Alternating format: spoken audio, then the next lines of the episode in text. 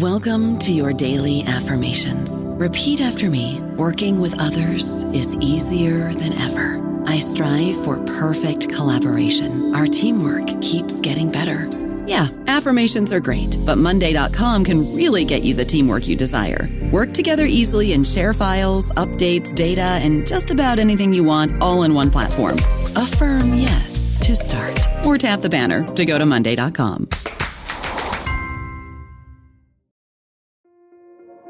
This episode is brought to you by Kia's first three row, all electric SUV, the Kia EV9, with available all wheel drive and seating for up to seven adults. With 0 to 60 speed that thrills you one minute and available lounge seats that unwind you the next. Visit kia.com slash EV9 to learn more. Ask your Kia dealer for availability. No system, no matter how advanced, can compensate for all driver error and or driving conditions. Always drive safely.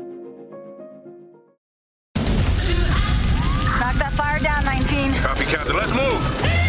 ABC Thursdays. Firefighters, we're family. Station 19 is back for its final and hottest season yet.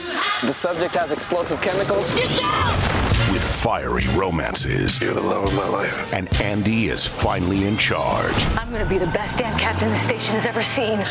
Station 19. All new Thursdays, 10 9 Central on ABC and stream on Hulu. Welcome to the New Books Network. Hi, everyone, and welcome back to New Books Network. I'm Galina Limorenko, doctoral candidate in neuroscience with a focus on biochemistry and molecular biology of neurodegenerative diseases at EPFL in Switzerland, and will be your host today. Today, we'll be talking to Tony Veale about the new book, Your Wit is My Command Building AIs with a Sense of Humor. For fans of computers and comedy alike, an accessible and entertaining look into how we can use artificial intelligence to make smart machines funny. Most robots and smart devices are not known for their joke telling abilities. And yet, as a computer scientist, Tony Veale explains, explains in Your Wit is My Command, machines are not inherently unfunny. They're just programmed that way. Well, Tony, welcome to the show. Thank you, Galina. So, as we're going through the unprecedented times of the pandemic, I was wondering if you could start by uh, well telling us how has this influenced you and your work, and maybe some main takeaways that you have gathered from this experience. Well, I'd started the book before the pandemic, and the the first lockdowns in Ireland, I think in March 2020. Uh, we were all struggling to adapt, and that's when I got my my first feedback from MIT Press on the book. So that sharpened my mind a bit, and that that meant for the first six months of the, the pandemic, I was really focusing on the book and trying to uh, nail down the the key issues. So I found the book very very useful as something to keep my mind occupied during the pandemic. Uh, as to whether the pandemic changed my opinions about certain topics, I'm not sure. I mean, I think like everyone else, uh, I binge a lot of Netflix and found new ways to occupy my time and use new technologies like Zoom and so forth, and thought about how they might be made better and friendlier and perhaps even more engaging and funny. But the, the key ideas in the book remain unchanged, I think, by the pandemic experience. So, can you tell us a bit more about yourself? Well, I'm a, I'm a computer scientist by training. Um, I've been in computer science now since the, I guess, 1990. Uh, my original degree in computer science is from the University of Cork, and I have a PhD in computer science from uh, University of Trinity in Dublin. I've been in industry and academia over the last 30 years or so. I started out in industry. I worked for Hitachi's Dublin laboratory for a number of years. And I got to do some pretty cool stuff there, um, often under the radar. If you want to do cool stuff in big companies, you have to dress it up and make it look like something else. But we did some nice stuff there. We did one of the earliest uh, machine translation systems for sign language. So we were translating from English into American Sign Language and then animating the output so that we could take an English text and then get it signed. I think that's a that was a bit ahead of its time, but it's coming into vogue now.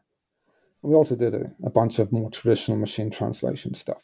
But I did my PhD when I was at Hitachi, and they funded me to do a PhD on metaphor, which is this, as you know, this creative phenomenon in language, where you you see reality through a different lens, um, and that language helps you to to exaggerate or to see the world differently. So that was a lot of fun, and I'm really grateful to be able to do that with the sponsorship of a company that you might think would have no interest at all in creative phenomena. And then I went to to work in America for a while in the dot com boom. I worked at an AI company in Texas where we were trying to build a knowledge base of pretty much everything, a, common sense knowledge base that a, a machine might tap into to understand the world. And I was interested in that from the point of view of helping a machine to be more creative. But uh, some of the examples that we came across and the machine's mistakes were very funny. Or at least I found them to be funny. A little um, dispiriting as well, but largely funny. And you really need to know the world to laugh at the world. Humor is a, a knowledge based activity.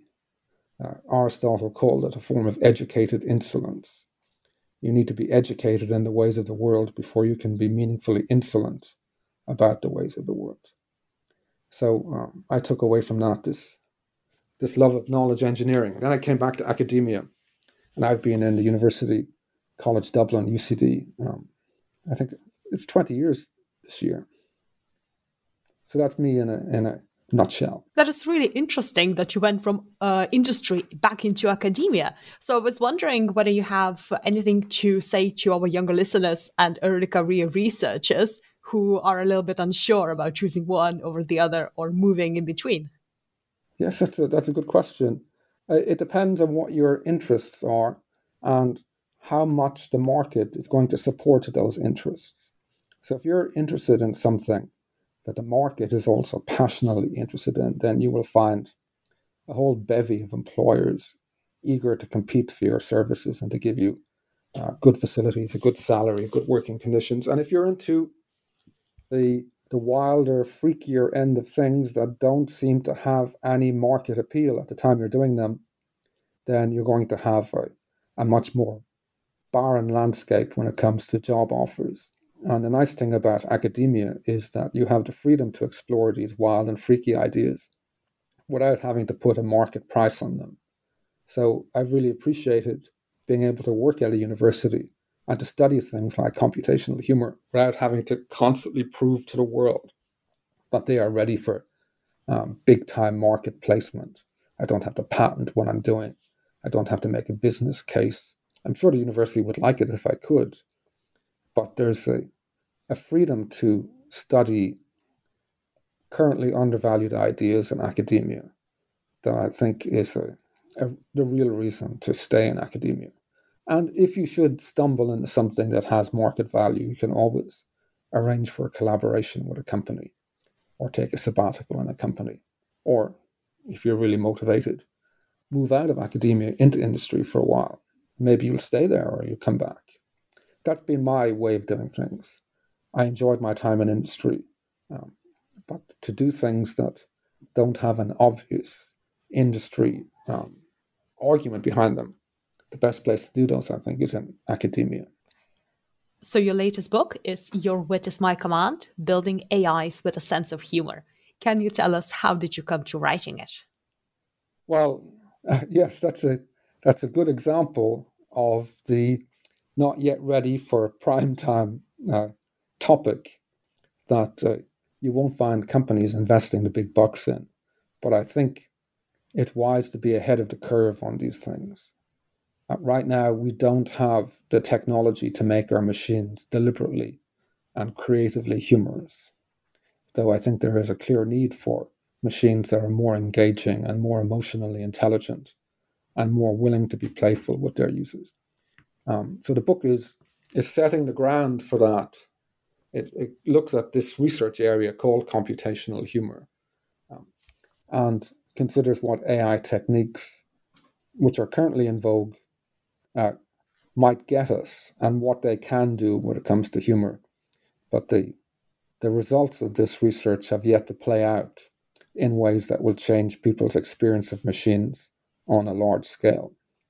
The book is a, an introduction to the field and it's a it's a taster. I hope it whets people's appetite for thinking about computing in the in the social sphere and for thinking about what computing can tell us about what it means to be human. We often have this false dichotomy between humans and machines. One of the most interesting things we can do with a machine is to try to model humans and in the process learn about what it is that makes us human. Uh, and I think that's the foundation of cognitive science as a discipline. And it's also one of the, the, the main rationales for studying humor on a machine, trying to understand something by building it, as opposed to trying to understand something by analyzing it to death. So the engineering approach, what does it take to build a sense of humor, can be just or even more enlightening than how do I take a sense of humor apart to understand how it works. And in fact, we do both to understand what works and what doesn't work and what a human is doing when they understand a joke or create a joke requires us to analyze jokes requires us to analyze people, and it also requires us to build models of what those people are doing when they're analyzing or when they're creating. Excellent. So the book is not much about uh, when you write a piece of code and then come back to it in a couple of months, and all you can do is either laugh or cry. Well, yes, mainly cry. I'm afraid. uh, the the promise of humorous machines is much more um, interesting than the reality at the moment. And I think it goes back to what I was saying earlier about educated insolence. We have to educate machines in the ways of the world, in the common sense norms of the world before the machine can actively bend and break those rules and norms to be funny. Now, it, there is a general perception with the broad success of many kinds of statistical AI in the marketplace that machines do have this problem cracked that they understand us. When people fear that machines have their data and they're tracking us and they understand us and they're predicting what we're about to do, there's a general feeling that the machine knows us. In fact, the machine knows very little. It has some powerful statistical regularities that it can be it can use to make certain classifications about whether we're a good enough credit risk to deserve a loan from the bank, that kind of thing but uh, it doesn't have the broad, robust understanding of humans that we have of each other. And that's exactly what we need when we make a joke. Uh, making a joke is a very risky business, much more so now than it used to be, um, especially as an academic. I've been told off for some of the jokes I've analyzed in the past. Um, and I have to remind people that there's a, a use mention distinction in academia to, to mention a joke for purposes of analysis is not to actually stand up and perform it. But the, the, the, the larger point is this that our machines don't understand this. And they will have to understand this if we ever want them to engage with us as uh, partners in, in the production of humor. If we want them to tease us, if we want them to be jocular uh, when they remind us about things, if we want them to be sarcastic and humorously ironic, if we want them to lift our mood when we're down, if uh, we want them to be a little mischievous or perhaps just a little unpredictable. I think people would like machines to be a little bit more predictable in certain contexts, then uh, we will need to give them much more knowledge about us. And understanding what it is that they need to know, what it is that we humans know about each other when we make jokes or when we use irony and sarcasm, is the essence of the computational approach. It's trying to understand what's going on, what are the regularities, what are the assumptions, how can we model them. So let's delve into some of the topics that you cover in your book, and can we start with the very basics? So, how do you understand what is a sense of humor? Yes, it's funny that we use the word sense, isn't it? Hmm. So we use the word sense for touch and taste and hearing, and we use the word sense for common sense.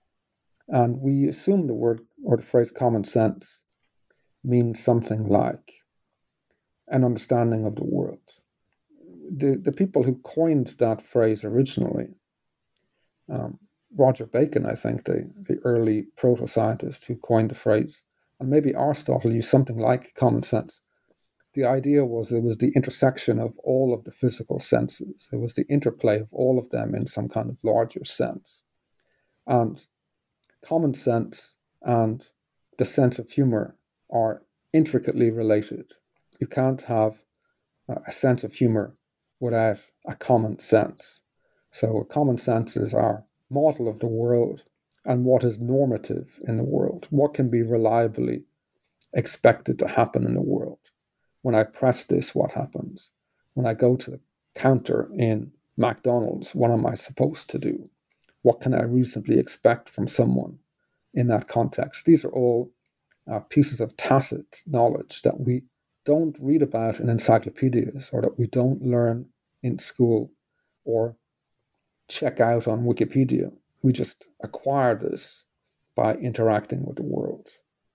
And that common sense then fuels our sense of humor, which is our ability to push circumstances beyond the boundaries of common sense. So one fuels the other. So when we talk about a, a sense of humor, well, we actually mean multiple things. We have the general sense of humor, which is our capacity to understand jokes or to be humorous and engaging, playful, mischievous, and so forth. But then we talk about having different senses of humor. We might say that your sense of humor is different than mine, or that Joe has no sense of humor at all, or that Michelle has a dry sense of humor. So we have a, a sense of humor as a, a marker of personality and can be understood in terms of human personality characteristics, aversion to certain topics, openness to risk, all of these things. And then we have the, the concept itself, which is a branching of common sense. And both of those things are subjects of computational and quantitative modeling. There are people who are deeply intrigued by what a sense of humor says about us as people, and they use it to characterize people on various axes. They try to use people's psychological profiles to understand their relationship to jokes. And then that, of course, feeds into the computational model as well. We can't have our machines assuming that the person they're interacting with is a generic human being and that we all have the same personality. We'll want our humorous machines to understand us as individuals and to be able to profile us and to say, oh, Tony doesn't like that kind of joke. Um, or he likes that kind of joke in private, but don't use it when there are other people in the room. Or um, he's sensitive about this, or he's averse to this, or he's open to that. And then to gradually understand this. And that is one of the reasons why we model humor and why I argue in the book that we should have machines that are humorous. It's a a bona fide of their character and it shows that they understand our character. And that creates a, an emotional bond between you and your machine where you trust the machine, the machine trusts you, and you can be much more effective in your partnership with a machine if you have that bond of, of trust and social understanding. And the sense of humor is the seal on that. It's the it's the uh, bona fide that says the machine understands you, you understand the machine. And that's why we use humor amongst ourselves. We calibrate our sense of humor to adjust to other people and to create and foster human relationships. And we want to have meaningful uh, mental relationships, social relationships with our machines if we're going to use them as creative partners. So you mentioned earlier the dissection of the jokes for your research. So can you tell yeah. us what is exactly the anatomy of the joke, if, if it has one? Yes, jokes come in uh, all shapes and sizes. Uh, so we tend to focus on particular kinds of jokes. So there, if I could give you just a, a number of categories, there are the formulaic jokes that you learn as children. The the knock knock joke, for instance. Um, there are uh, wordplay based jokes uh, children love those too, where we pun the kind of jokes that you find in Christmas crackers. There's the the narrative joke, which was the dominant kind of joke when I was growing up. If you were to see a stand up comedian on television, it would be a person who spent the entire act telling you narrative jokes. And these are short stories that often have a, a formulaic, introduction uh, where someone says, uh, a rabbi, a priest, and an imam walk into a bar, and then you think, okay, that sounds like it's going to be a joke to me, or a man walks into a bar, or the usual setup. These jokes, these narrative jokes, have a setup, a body, and a punchline. And the setup establishes the scene, it encourages you and fosters an understanding of the text as a joke. Then the body creates the world of the joke and it exploits our common sense understanding to, to reason about what we're not told in the joke. Uh, we come to certain conclusions, we make certain judgments, and then the punchline is the last part of the joke. And it's a piece of, it contains a piece of information that tells us you were completely wrong when you made certain assumptions. Uh, you jumped to conclusions. Your common sense has led you astray.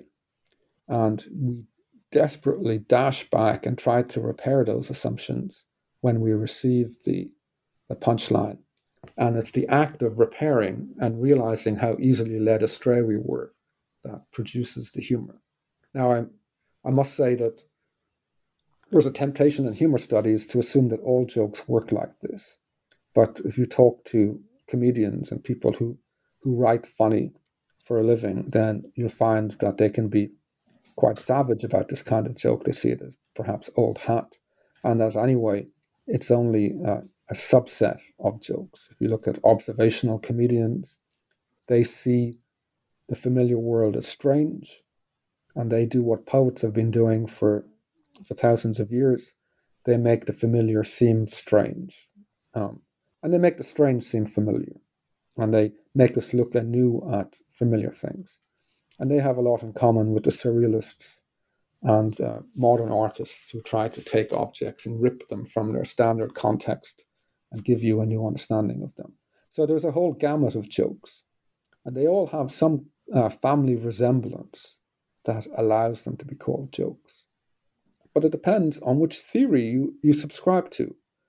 Uh, since the earliest days of ancient philosophy, when the Greeks were doing this, there has been a divergence of opinion as to what a joke is. Um, what is humor? As I said, Aristotle talked about educated insolence, or, and he also talked about how we we laugh at those who are mo- more unfortunate than us. This kind of superiority humor, but there's also uh, those who believe that humor is about a psychic release, getting relief from the constraints of the world by um, rebelling against those constraints. And then there, there are the incongruity theorists who believe that humor um, is built from a spark of absurdity, something irreducibly silly at the heart of the joke that we are forced to confront and reason. So I would say that all three theories are partially correct in that jokes mix a bit of superiority, a bit of relief, and a bit of incongruity. And the job of, of a computational humor theorist is to try to fit those bits into computer programs and then test to see how effective they are at um, producing outputs. So I would say to answer your question that the the spark at the center of the joke is a bit of incongruity, but the incongruity or absurdity has to be used to make the teller of the joke or the audience of the joke feel better, to feel a sense of superiority, um, and to offer some kind of psychological release, which is often what happens when we laugh heartily anyway. So, how would you go about building a machine or computer with the joke telling abilities? It's it's the flip side of regular computing. So, if you if you are one who puts emphasis on incongruity or absurdity, then that's really the opposite of what computers are generally designed to do. Computers are generally designed to recognize norms, to, to be predictive in the world of familiar happenings. So if you're predicting the stock market or you're predicting the weather or you're playing chess, your goal is not to be freakily unpredictable. Your, your, your goal is to follow the norms and to not stick out. You want to pass, so to speak. Um, so you're talking about um, familiarity and normative behavior. Whereas with humor, you're deliberately trying to be provocative, you're deliberately trying to be unfamiliar, you're deliberately trying to be nonsensical. The essence of a joke is to be able to find meaning in nonsense. And our machines can certainly generate nonsense, very high rates of nonsense, by randomly crashing ideas and words together. Uh, the real challenge with computational humor is to create nonsense that is not nonsense, or rather, I should say, something that at first approximation looks like nonsense, but at second glance is actually quite meaningful. That's the challenge. So you're you're playing with the appearance of non, of nonsense, but you've actually got some deep meaning. So you're producing machines and pieces of software that are playing with the user's expectations. You're tweaking their expectations. So the very first step is to understand those expectations, to model them statistically, to have an understanding of what people expect from you as a regular person or a regular entity, not as a comedian or as a comic entity. And then once you have a handle on those expectations, knowing how to play with them, how to bend them, how to break them in ways that are safe, ways that won't get you arrested or condemned as a madman, and ways that uh, provoke a humorous response, which is to say, uh, deliver some measure of delight to the audience.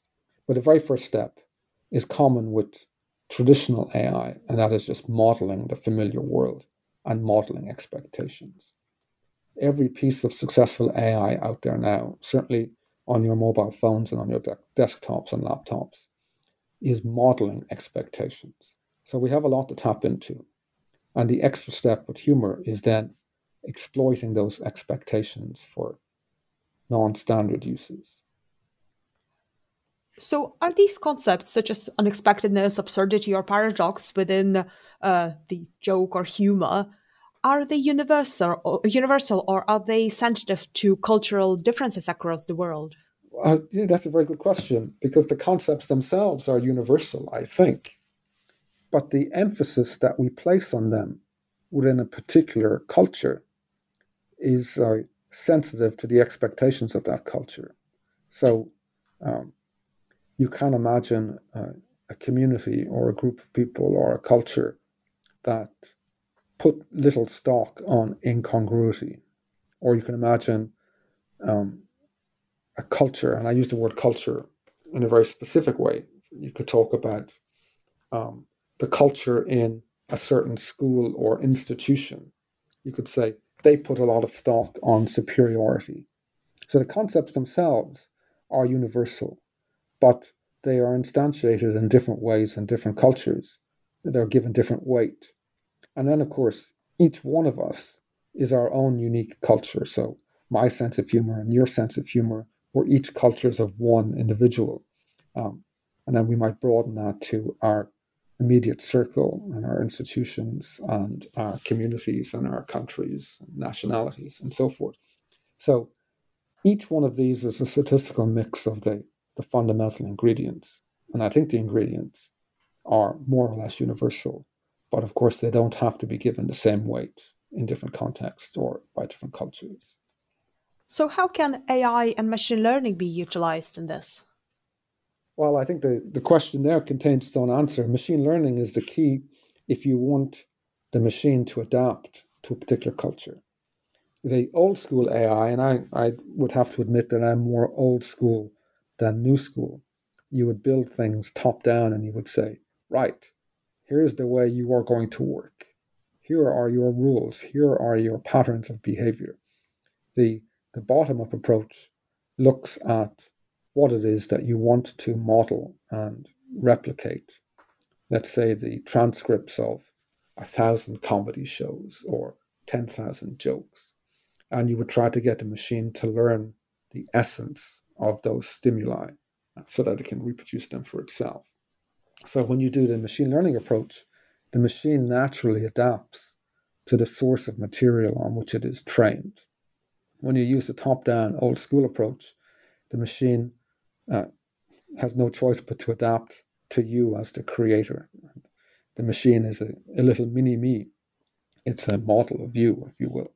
Whereas if you train the machine on a diverse set of, of uh, data sources that are representative of a particular culture, let's say, then the machine will naturally adapt to the emphasis and biases of that data set. And there has to be something, there's something should be said for both of those approaches. There has to be, I think, a controlling hand, a, a controlling idea at the center of these systems, especially if you want to get some theoretical value out of building them. But they also must be sensitive to the data. They must actually be responsive. And the machine should be able to learn something from the data that surprises you as the creator. That's a really interesting uh, thing that happens when you get machines to learn, and then you ask them to tell you what you what they've learned. You can be quite surprised by the way they see the world. Surprised because they see it in a completely aberrant way, or surprised because they have seen with clarity something that you haven't seen. So the answer is uh, a mix of two approaches: a top-down do it this way because I want you to approach, and a bottom up. Please learn from the data what it is that is important to people. And then meeting in the middle uh, gives you a, an assemblage of those two approaches. So, could you give us a few examples of your favorite joke telling machines, whether they are in science fiction or in real life? Okay, uh, yes. Uh, there, I can't say that any of them in real life are my favorites. I I wouldn't even say that stuff I've built uh, would pass muster there. I've clearly um, inspired by what I've seen in in literature and in films. And the first chapter of the book, which used to be called the first chapter, I think used to be called "Your Wit Is My Command," but then I changed it to be the title of the book.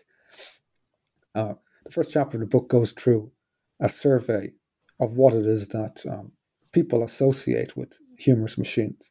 When I was learning uh, to be an AI researcher, uh, a very common definition, a tongue in cheek definition of AI was getting machines to behave the way they behave in movies. I think that's still uh, many people's idea of what AI is getting machines to be more like their science fiction counterparts. And in science fiction movies, we have some realistic and not so realistic portrayals of machines with a sense of humor.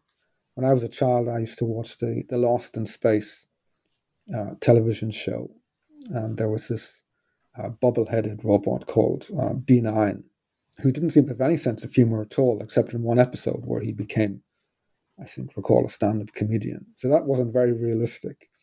Um, then there were machines like Colossus in the For- Forbin experiment, Colossus enslaves the human race in order to save us from ourselves. It's a very draconian machine, but it has a, an extremely dry sense of humor. Um, I don't think it's trying to be humorous, but uh, it turns out to be quite humorous. So we call this accidental humor. It, it's clearly a personality asset to have this dryness that people perceive as humor, even if you're not trying to be humorous. I think the most famously well rounded and persuasive example of a machine sense of humor is in the movie Interstellar by, by Christopher Nolan.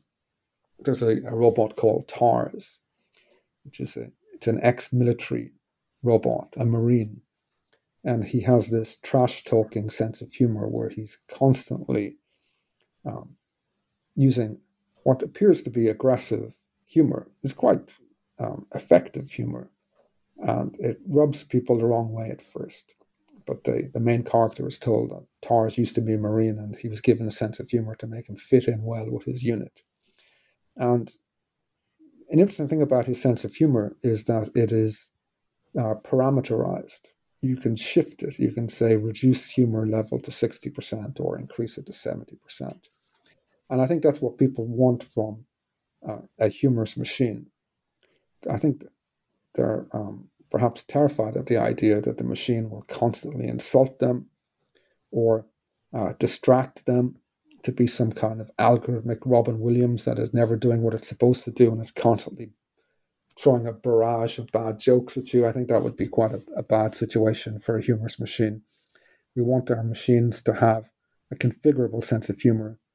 Uh, we want our machines to know when it is not appropriate to be humorous. And even if it is appropriate, we'd like to tell them to tone it down. Please reduce your sense of humor, reduce your humor rating to 20%. Or I need to be cheered up, increase your humor rating to 80%. And that's the, the machine I think about when I imagine the future of humorous machines. Uh, machines with enough social intelligence to use humor as a tool, not as a means to an end. We're not trying to build automated comedians or automated stand ups. There's enough of the real thing. We're trying to make computers better at their jobs by giving them something that makes humans better at their jobs, which is the sense of humor. And in that respect, I think um, TARS and Interstellar is the model that we should be aiming for. I don't know about you, but I'm very busy and I don't have a lot of time to cook. That's why I subscribe to Factor. Eating better is easy with Factor's delicious, ready to eat meals. Every fresh, never frozen meal is chef crafted, dietitian approved, and ready to go in just two minutes. You'll have over 35 different options to choose from every week, including Calorie Smart, Protein Plus, and Keto. These are two minute meals. Factor meals are ready to eat and heat, so there's no prepping, cooking, or cleanup needed. They're flexible for your schedule. Get as much or as little as you need by choosing your meals every week. Factor is the perfect solution if you're looking for fast, premium options with no cooking required. Sign up and save. We've done the math, and this is important. Factor is less expensive than takeout, and every meal is dietitian approved to be nutritious and delicious. Head to factormeals.com slash NBN50 and use code NBN50 to get 50% off. That's code NBN50 at factormeals.com slash NBN50 to get 50% off. So where could these kind of robots or machines or computers be utilized? Yes, they, clearly they have to be utilized in contexts where is it is appropriate to have a sense of humor. Um, so, uh, a bomb disposal robot, for instance, shouldn't really be making jokes that will crack people up as they're trying to decide whether they cut the red wire or the green wire a bomb disposal robot that makes a joke after you've defused a bomb uh, would serve a real purpose in reducing tension and stress. Okay, so, but there's no rush. There's not a huge market for bomb disposal robots with a sense of humor. Um, I think where we will get humor is in our personal assistants. Right now, for instance, Alexa has a dreadful sense of humor. I think Amazon is trying and it will get there. Google Home, just to name another intelligent assistant, we want them to be more flexible, less rote, less canned in their interactions. Um, my wife and I, we we tease Alexa. Uh, Alexa doesn't get the teasing. We're just letting out our frustrations with Alexa, and we make each other laugh in the process. The other morning, my wife asked Alexa um, what the temperature was, she was deciding whether to go out that day or not. It was a cold day in Dublin, and Alexa gave us the the temperature in Jamaica. I think it was 35 degrees, or it, was, it sounded wonderful. And my first instinct was, Are you having a laugh? Are you doing this deliberately?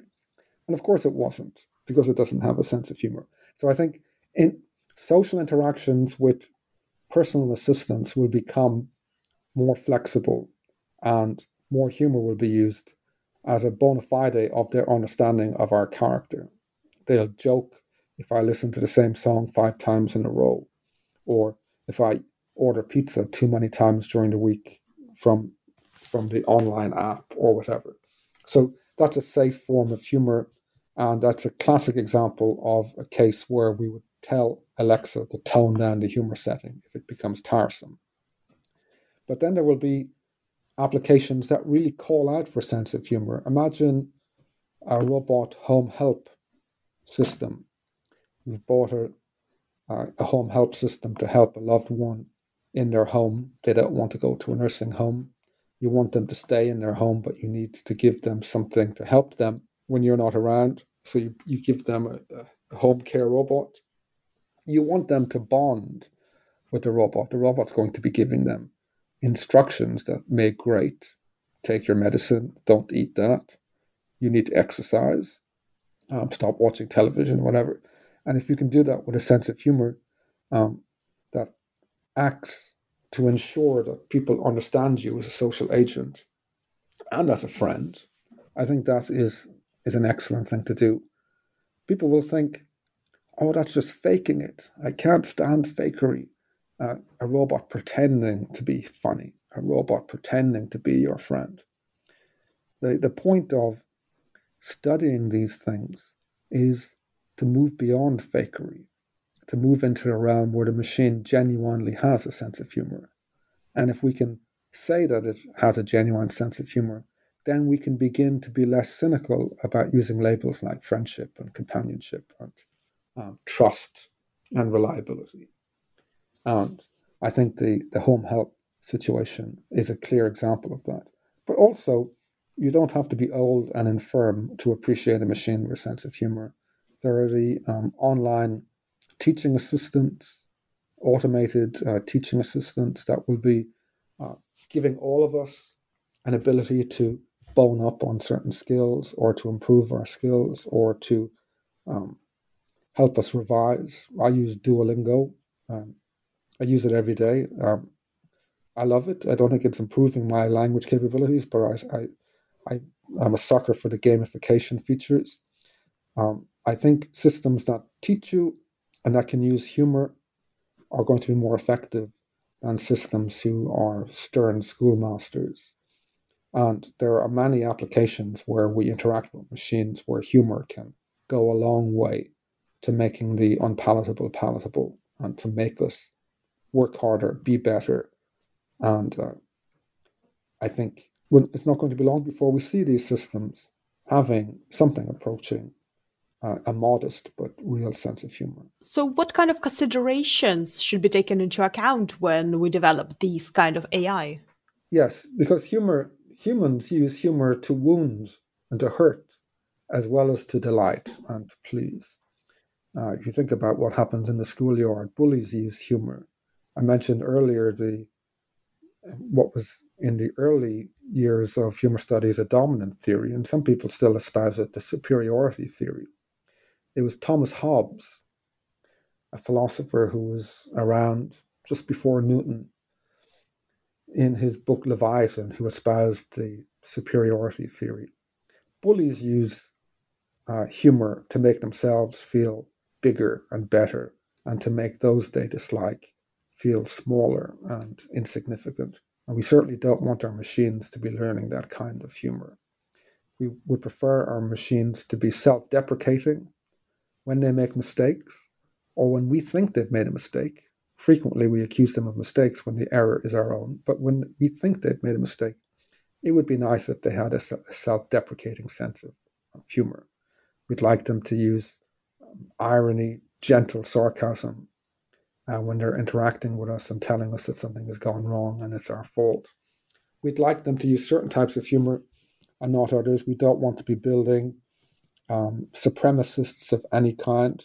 Uh, things become incredibly sensitive when the sense of humor is automated and placed on social media because it's no longer a one to one relationship between a machine and a user. It's one machine and potentially hundreds of thousands of users and a machine interven- intervening in someone's timeline, making them feel bad about themselves, perhaps spreading hate and dissent and uh, making people angry, threatening, hostile. We've seen this with bots. Uh, we've seen this with algorithms that are used in social media sites that promote content that makes people more agitated because that content is more likely to go viral. Or if we make the content generated by machines more inherently viral because it's funny, we have a responsibility to make sure that it's not hurting people in the process. So our machine isn't making racist jokes, sexist jokes, Holocaust jokes. It's not making people feel bad about themselves because of their shape or because of, of their appearance. Um, and we have to make sure that our machines are respecting people's privacy. So, uh, a key element where jokes uh, connect with us as cognitive entities is this idea of gossip. We want a good joke. We hear a good joke and we say, I can't wait to tell people this. It's such a good joke. And we have the same feeling as we do for gossip. Of course, with gossip, there's always a victim, there's someone we're gossiping about. And uh, we tell jokes about famous people, uh, jokes about uh, Donald Trump, say. Um, and that's a form of humorous gossip. And we don't want our machines making jokes about other people. Uh, the general rule is that uh, whether you're a human or a machine, you should be punching up rather than punching down. You shouldn't be making jokes about people who are powerless to respond or who are, uh, in some sense, innocent of what your machine is doing. You should be uh, doing something positive with this with this power. You know, with great power comes great responsibility, and that's even truer when your systems are operating on social media. So there's a whole rat's nest of problems that we will have to navigate as our machines gain this social intelligence, because that intelligence can be used for good and for bad purposes. So, what would you like to see in the near future of the field? Um, I would like to see companies taking a chance, I guess. I'd like to see funding agencies taking a chance. Um, speaking personally, and this may not be the case for everybody, when I've ever tried to get funding to do research like this, I always have to dress it up as something else. Uh, you can't really go to a funding agency and say, I want you to give us a lot of money to hire PhD students and postdocs um, so that we can build joke generators. We have to frame it in a more sober uh, way and disguise the problem, if you will. It reminds me of when I worked in Hitachi, people would say, and Hitachi funded you to do metaphor research? And I would say, yes, but they didn't know that's what they were doing. Uh, you're always doing, apparently doing something else. So I think we need funding agencies to be braver about these things. And we have a responsibility to communicate our vision in such a way that they feel it's worthwhile being brave about such things. I'd like to see companies taking um, humor more seriously in a computational setting. I, I think that it's a selling point for their devices if they would invest in it. But I fully understand why they see that it is a, a difficult uh, road to hoe at the moment because of all of the other things that have to be in place. And I would like to educate the public a bit as well. That's why I wrote Your Wit is My Command, to try and get them on board to try and get them to see the possibilities for humorous machines and to expect them and demand them of the product manufacturers that they that they support when they buy their products. So something along the lines of Holly, the onboard computer in a Red Dwarf, who can play practical jokes on Lister. Yes, um, you know, playing practical jokes on Lister is a form of superiority humor that everybody can get behind. But yes, they these machines in fiction they they capture something about what we want. I mean, sometimes they're portrayed as as horror outcomes. Oh no, look what happens when irresponsible scientists build things they don't understand. But most of the time, these are expressions of human desire and human need. And we've always had a desire for our machines to be more like us. Sadly, what happens in computing is that we become more like our machines because we're in a symbiotic relationship with them. Um, and I think it's worthwhile to do the research to make our machines more like us. That stems the, the changes that occur in us as we adapt to them. They should be adapting to us.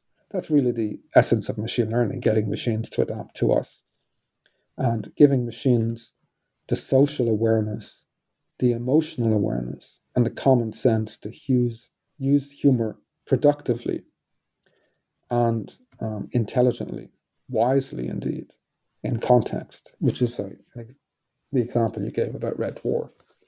Uh, a machine that's not afraid to play a practical joke now and then, but understands the effect that the joke has on the recipient. You don't want a machine pretending that you've lost all of your files the day before a big presentation. and then the machine telling you, sorry, I was only joking, but you've already had a heart attack and you're lying on the floor of your office. Um, that's not on. we want our machines to be safe. Uh, we want them to be playful, not mean. Uh, we want them to be configurable. And we want them to be like us. Now, that's not the same as liking us, to be like us. Um, if they are like us, that means they have our values. There's a danger in that, as I said, when we're um, getting machines to learn from the wrong people, as uh, Microsoft's Tay uh, proved in, 19, in 2016. But generally, if they are the best of us, if they take on our best values, I think that is the, the, the best case scenario for stopping AI from getting out of control. I mean, that's another big issue, isn't it? The idea that AI, if we give it too much power and responsibility, will not only um, help us in our lives, it will take over our lives and it will dominate us and it will spin out of control. And there are dystopian scenarios about what will happen. And um, famously brilliant people like Stephen Hawking worried in the last years of his life about AI and where it was going. And the, the safest way of stopping those dystopian scenarios is to give our machines the best of our values, the best of human values. And I think uh, humor is the way to do that. Uh, good humor is the guarantee that we understand each other, that we have an understanding of each other's values. It's how we know people. We we know people through their sense of humor. It's one of the windows into their character that we use every day to understand people. And it will be a window into the character of our machines and a guarantor that they're not going to misbehave, even if they do occasionally play uh, minor pranks on us or are low grade sarcastic with us. And many of our listeners would remember the South Park episode about the funny bot that took his jokes to the logical conclusion by well, in words of the Bender from Futurama, killing all humans. So you're not afraid of this kind of dystopian reality. No, we're, we are presented with this dystopian reality quite a lot. The idea that machines don't appreciate the ramifications of their own goals. So a machine that is is programmed to make sure that the coffee is always hot might sacrifice human lives to make to keep the pot, the coffee pot hot. I mean, they are laughable scenarios. They do point to something serious. It should be said. They're they're metaphors for problems that we need to consider, and we certainly do need to keep them in mind. All right. But the idea that giving a machine a sense of humor will only allow it to laugh at us when we're down and when we're enslaved, that the idea is that we have been enslaved by merciless machines who then rub salt in the wound by laughing at us as we are crushed into oblivion, I think is is uh, a dark fantasy that's not going to happen. I think the opposite, that giving machines a human sense of humor, which, if it's the right sense of humor, stresses the right values and creates bonds of affection, is the best guarantee against machines misbehaving like that. I don't really believe in the dystopian scenario. Like, I wouldn't say to people, rush out and buy this book as an antidote to dystopian scenario. That would be false advertising. But I do think that the sense of humor is well worth studying to make machines that are more human like and therefore less likely to abuse us as humans. Oh, that's great to hear. so yes, it's a relief. And what discoveries along your journey to writing your book, Your Wit is My Command, surprised you the most? Uh, yes, that's a very good question. Um, I started out with a devil may care attitude, I suppose. I have a, I would consider myself to have a robust sense of humor, but I guess many most people would say that about themselves. So I come from a, a, school of thought that says that the, the joke justifies the means. But I've become more sensitive about things.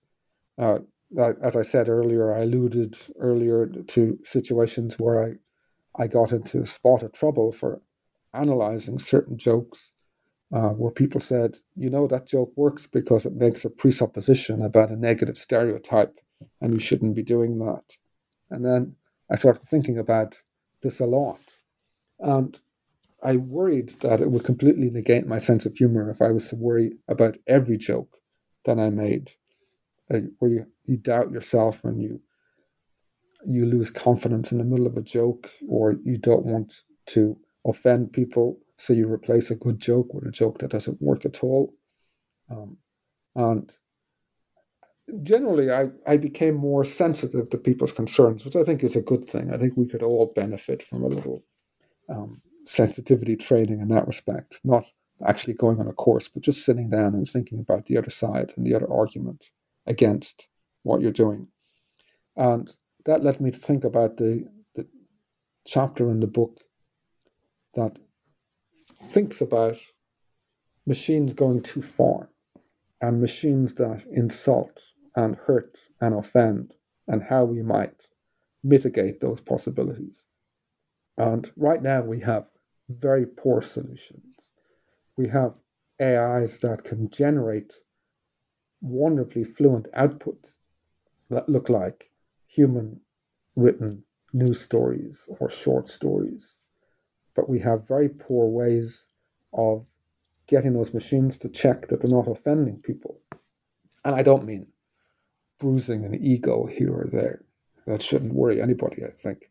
But genuinely hurting a, whole group of people by using offensive ideas that reinforce the worst instincts in people.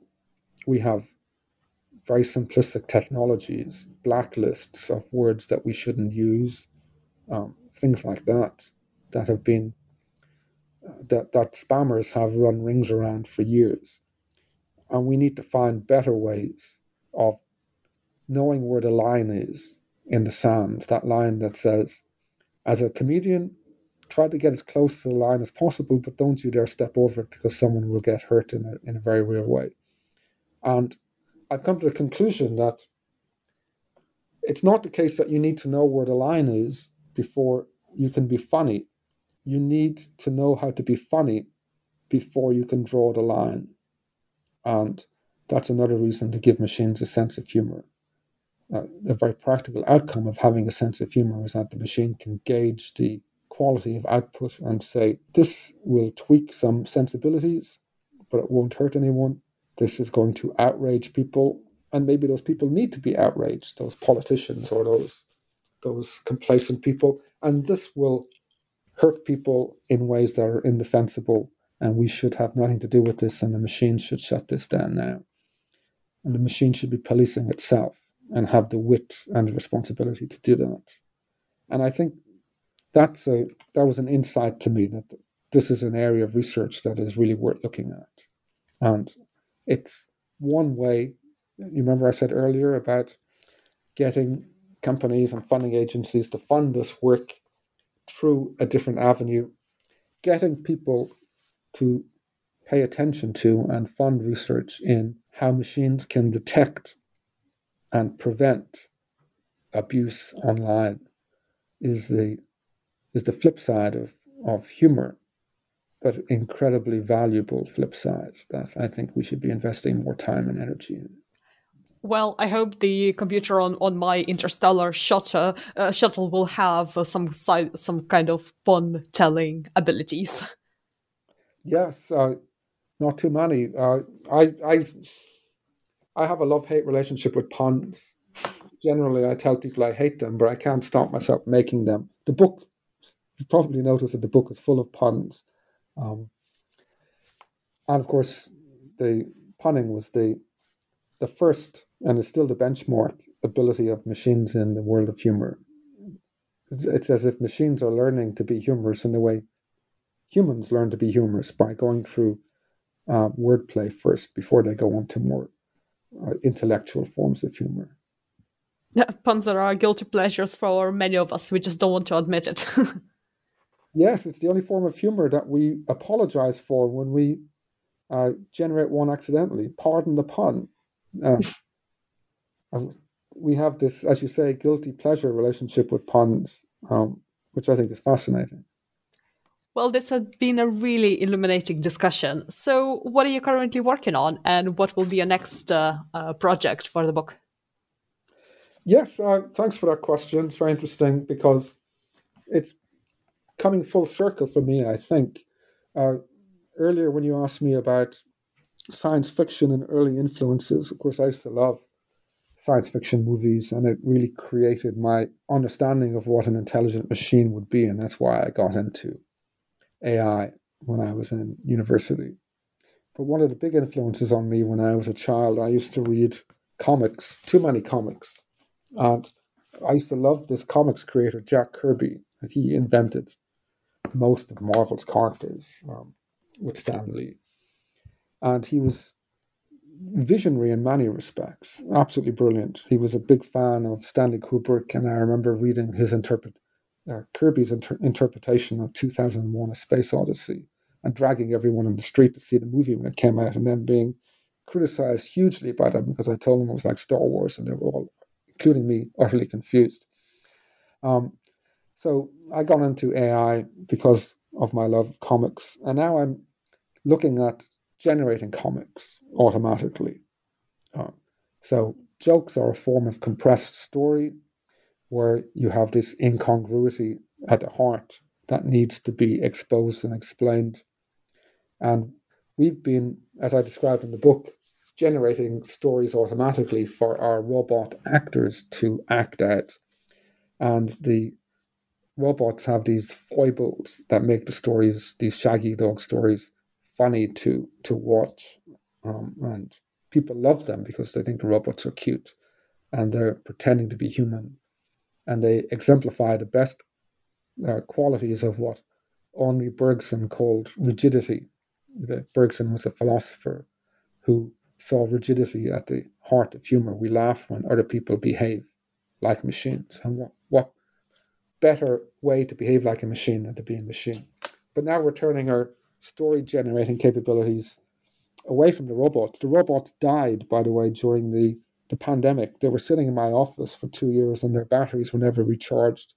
They're very expensive. and when I came back in recently, I couldn't get them to, I couldn't revive them uh, or IP the two robots. So we're looking at generating comics, comic books um, from the the funny stories that our machines are generating, and then rendering these in interesting, funny ways. And so that's full circle for me. I'm quite excited about that. And where can our listeners find more information about your work and also your book? Okay, so the book they'll find on um, the MIT Press website. My research and my group's research, uh, if you go to afflatus.ucd.ie, afflatus, um, it's this fancy word that my Portuguese postgraduate student picked to name the server, and we've been living with it ever since. It means the divine urge to be creative. It's not one I would have chosen, but there it is. It's A F F L A T U S, afflatus.ucd.ie. And that's where we put all of our, our papers and demos and uh, videos and so forth. And uh, I hope people will come and check it out and email me if they've got any questions. If they like the book, if they hate the book, if they've got questions, I can be contacted at tony.veale at ucd.ie, and I'd love to hear from you and to answer your questions. Super. Well, thank you so much for joining me today. Thank you, Galina. It was great to chat with you.